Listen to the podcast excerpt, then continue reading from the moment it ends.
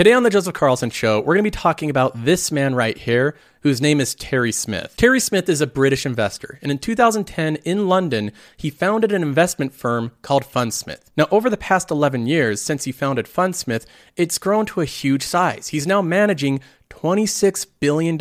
That's a lot of money that Terry's managing now. Now, of course, the reason the fund has been growing in assets under management is because of the astounding performance the fund has had since inception. Over this time period, the returns have almost doubled the benchmark. He's earned an annualized 18.6% return, while the benchmark, the MSCI World Index, has returned 12.9%.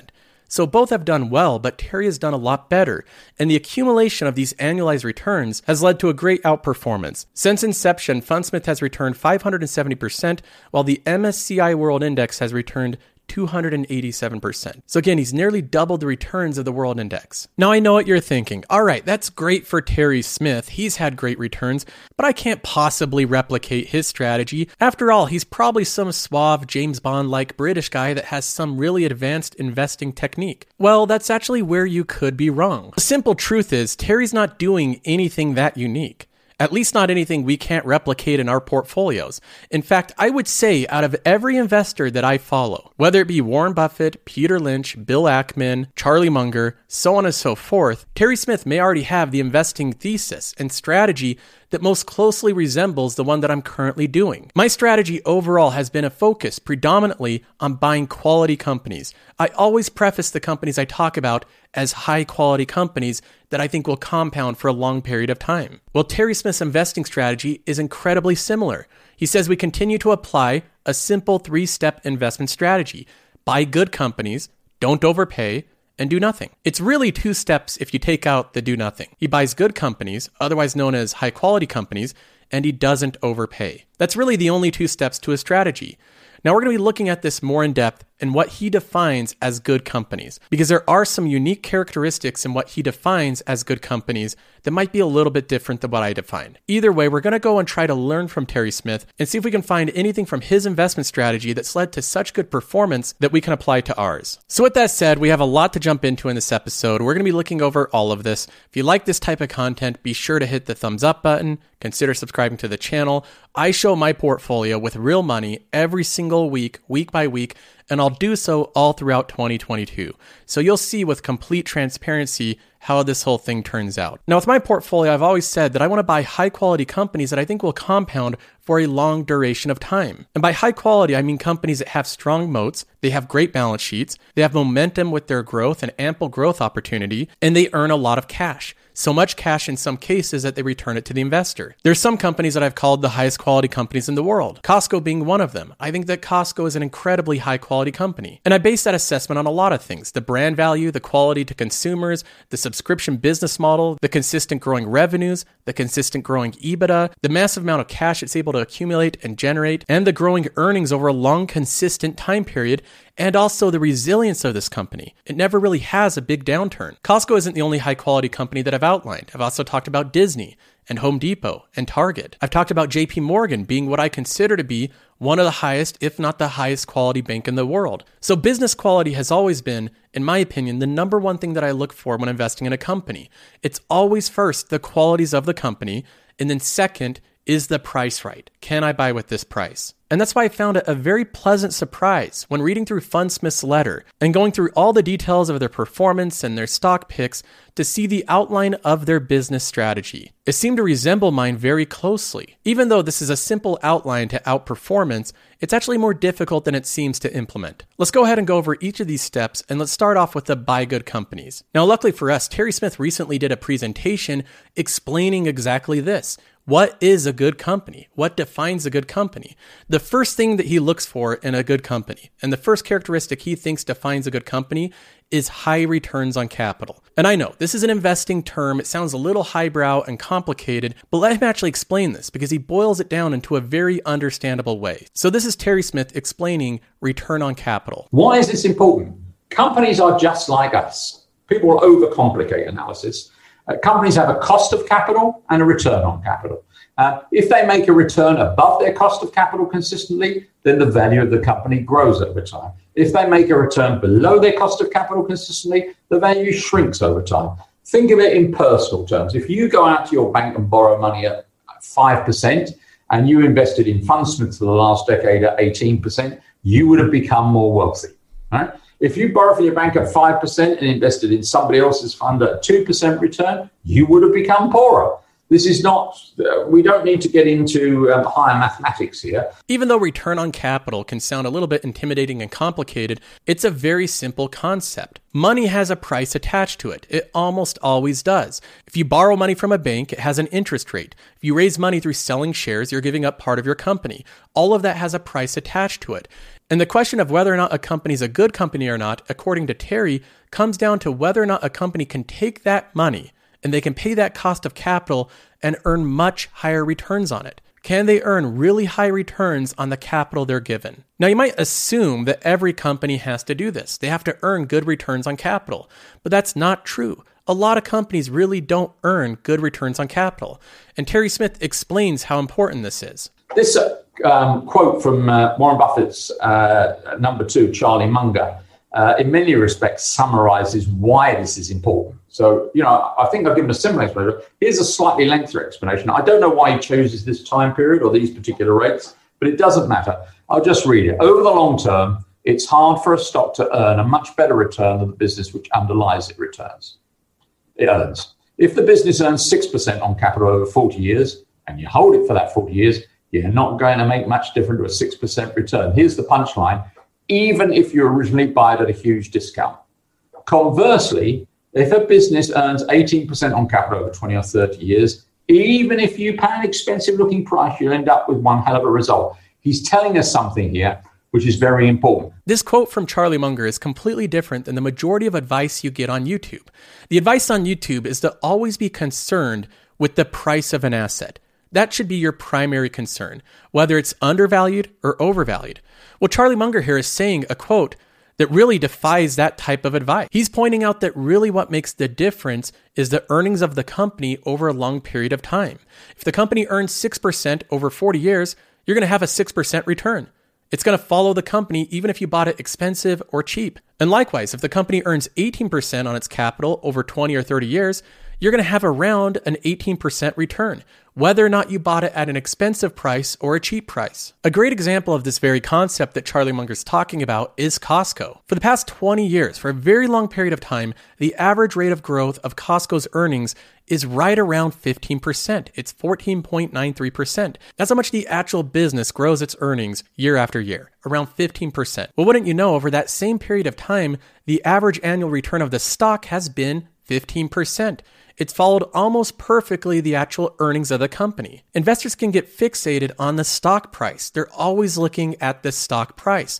Whether there's little dips or spikes or drops, or whether it's flat for a while, that's what they focus on. But over a long enough period of time, the earnings growth is really what's going to decide your returns. And Terry Smith points out this isn't just coincidental that they earn the same returns. This is mathematics. This is how investing works. This is not a theory. He's not putting forward a theory of investment. It's a mathematical fact.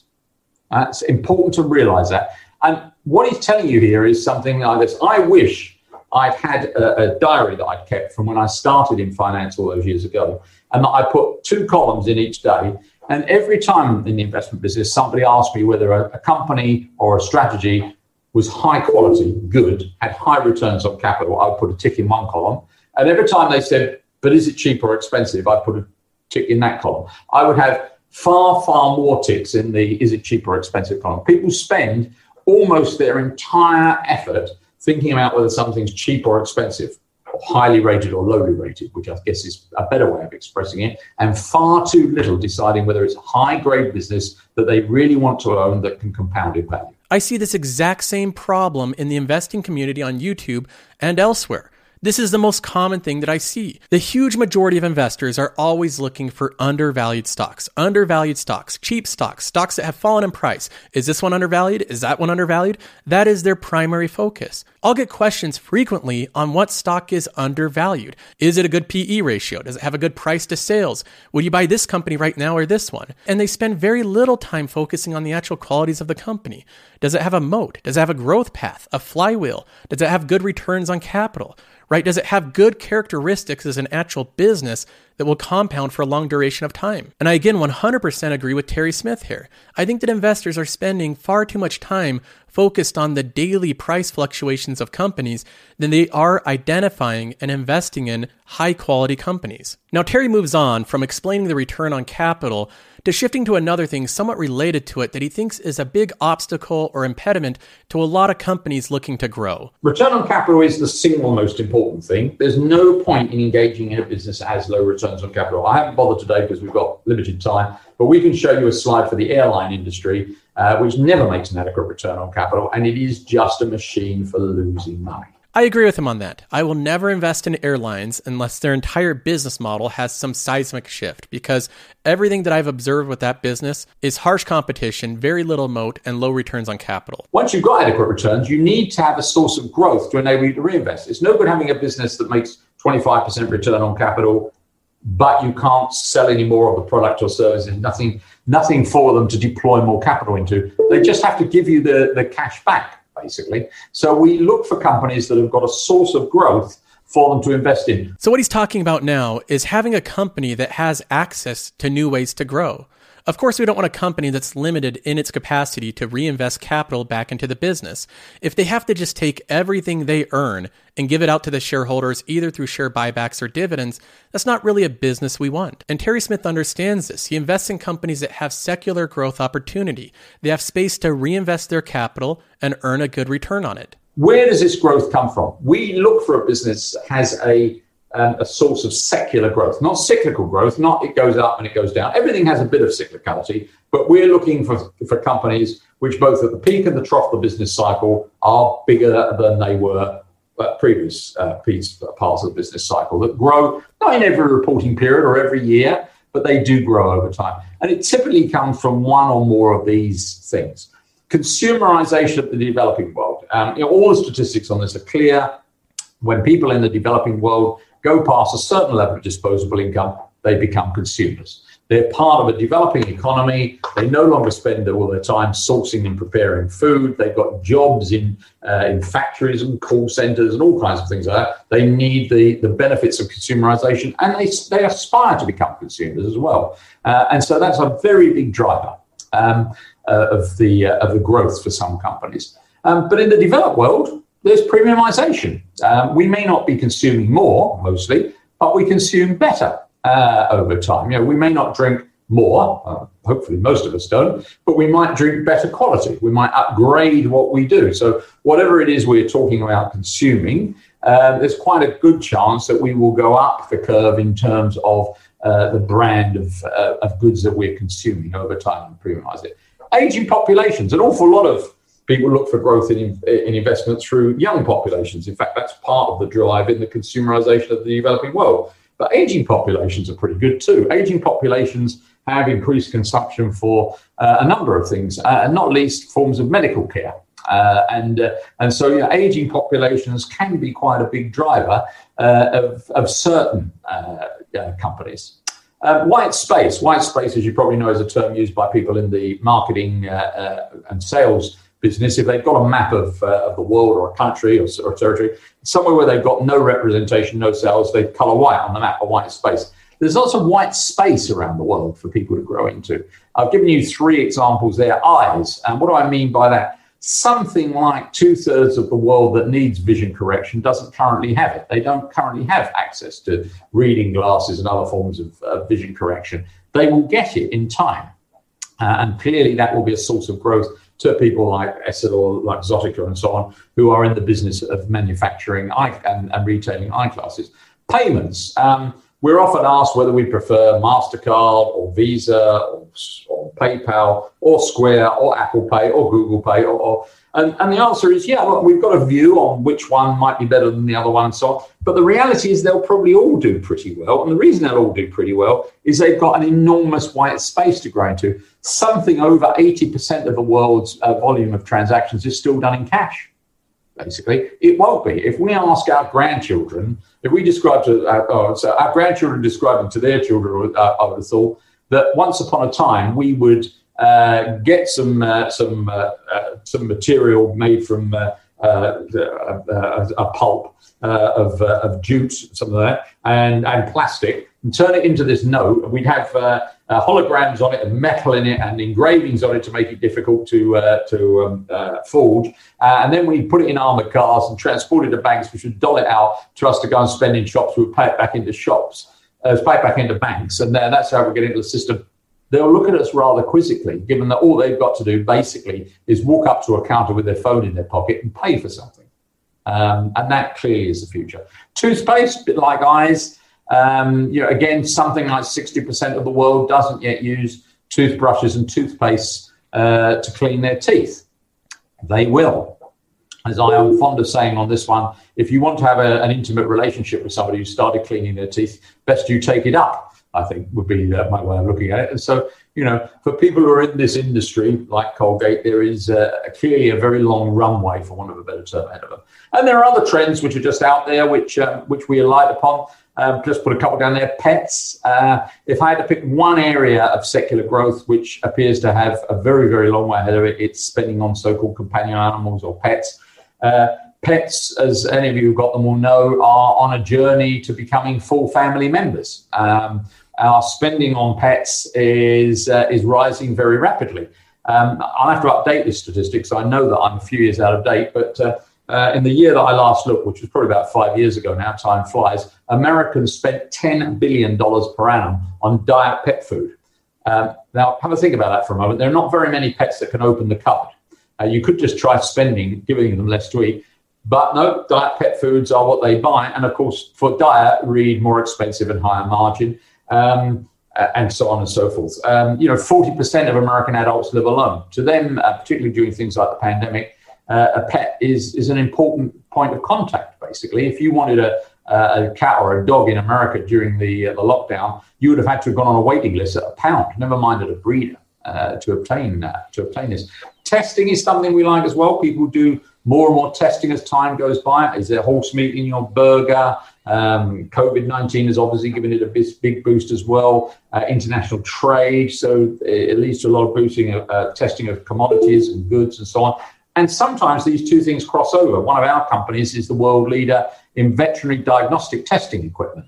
Um, testing pets is very important for two reasons. One is, I said, they're on a journey like their human owners. More and more of them are being given healthcare, which is uh, as good as or even surpasses their human owners in terms of uh, what's spent on it. And the other thing is, testing is more important for uh, for pets than it is for the human animal for a very simple reason: they can't speak it's no good asking them how they feel and where the pain is. Uh, so you have to do more testing to get a, an accurate diagnosis for pests. So this gives us more insight into Terry's thinking. He doesn't only look for companies that earn high returns on capital, which defines the first thing of a good company, but also a good company has to have good growth opportunities. It can't be limited by secular trends. So he looks for secular growth with a company that can either grow in the developing world or in the developed world, in aging populations. He looks for different trends like eye care, payments, toothpaste, pets, and testing. These are all secular growth trends with very long runways. And you can probably come up with some other ones he hasn't talked about as well. The big thing here is he's not interested at all in companies that are in secular decline. The company's in a secular decline, look elsewhere. Now, after returns on capital and secular growth opportunity, the last thing that he looks for is a moat. This is something that he probably gets from Buffett and Munger, but having a sustainable competitive advantage to prevent mean reversion. Let's go ahead and let him explain what he means by preventing mean reversion. Uh, the so called moat, uh, one other Warren Buffettism, he says great businesses not only have great returns and source of growth, they have a moat that you get around the castle to protect them from this attack. What constitutes a moat? Brands are a pretty good moat. Um, uh, you know, strong brands can last indefinitely if you maintain them with marketing, with uh, advertising, with promotion, and with development. And uh, you know, you will pay more for a brand than a non-branded good. You will pay more for a primary brand than you will for a tertiary brand. Uh, control of distribution and supply chain. It's not just brands. If you come up with something new, if you came up with a new vodka during the course of this call rather than listening to me, um, well, great. Uh, but I'm not sure how you're going to get it in bars and, uh, and restaurants and shops because the distribution is already controlled by people like Diageo and Pernod Ricard and Bacardi, who own things like Smirnoff and, uh, and Absolut uh, and so on. Uh, you know, this, this is already a grey goose. These are these are people who have already got a very big control. Sometimes it's control of supply chain as well. If you want to compete with some of the modern dairy companies, particularly in the emerging world, people like Nestle and Danone, you're going to have to go and find your own dairy farms to convert to dairy farms and build the refrigerated supply chain and processing. And you're going to have to put your own fridges into the shops that hold this stuff. You can't put your, your goods into a Nestle fridge. So know, that's good. Installed bases of equipment or software, people who supply things, and once they've supplied them, you are reliant upon them for maintenance, spares, service, and it's difficult to change. In terms of equipment, things like elevators and escalators. Once you've bought a Kone or a Schindler or an Otis elevator escalator, 75% chance you'll sign the maintenance contract with it. That's where the real money is made. Uh, software, people who make software that goes into your computer to run your operating system or to run your uh, uh, conference call like we've got now, people who make airline reservation software, uh, hotel reservation software, payroll processing software, etc., etc. Once you've got this stuff, it becomes very embedded very difficult to change, and it gives you a, a tame client. And lastly, patents. Patents, obviously, to some degree, ward off competition. They're our least liked form of, of competitive advantage, actually, because they do expire. Obviously, patents uh, expire. Now, investors define moat in all different various ways, but I think he boils it down to some of the most common attributes of a moat. Now, this next section of his presentation, I think will be the most controversial section of this video. And that is because he makes a definitive statement here that quality of a business is more important than the price. And focusing on cheap businesses or seemingly undervalued companies has been a mistake in the past and will be a mistake in the future.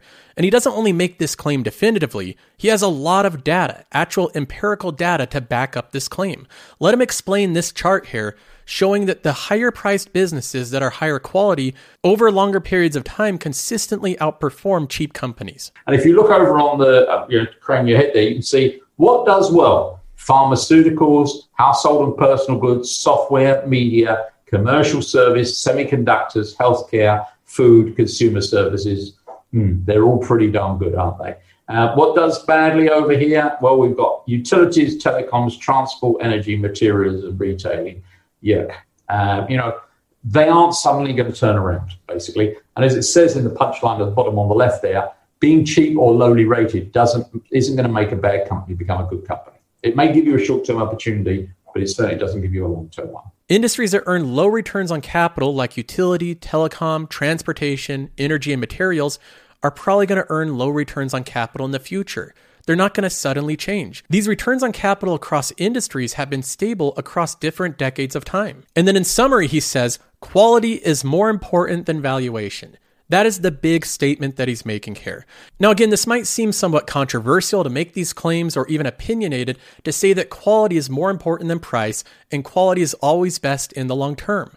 But it has nothing to do with opinion. This is based on the raw data. This is based on fact. Listen to him explain the actual data behind quality investments. This is the MSCI uh, World uh, Index, and it takes uh, back to 1996, as you can see there. So we're dealing with uh, about 25 years here. And it takes the quality subsector of that index, so the companies that they define as high quality with high returns on capital, high profit margins, good cash conversion, and it compares it with the index. And you can see in any rolling 120 month period, so any 120 months, 10 years, in any rolling 12 uh, period during this period, quality always outperforms the index. Now, quality is being slightly handicapped in this comparison, in my view, because of course the quality is still in the index that is being measured against. If you subtracted quality from the index, I don't have the data to do it because it's an MSCI calculation. This uh, it, this would be more extreme. It would be a more extreme outperformance and very probably for shorter periods as well. And I realize that that's a long period of time, but frankly, we are long term investors. If you're not long term investors, you are probably in the wrong fund. So, this chart illustrates the long term outperformance of high quality companies over their counterparts. Over any given 120 month basis, they've outperformed.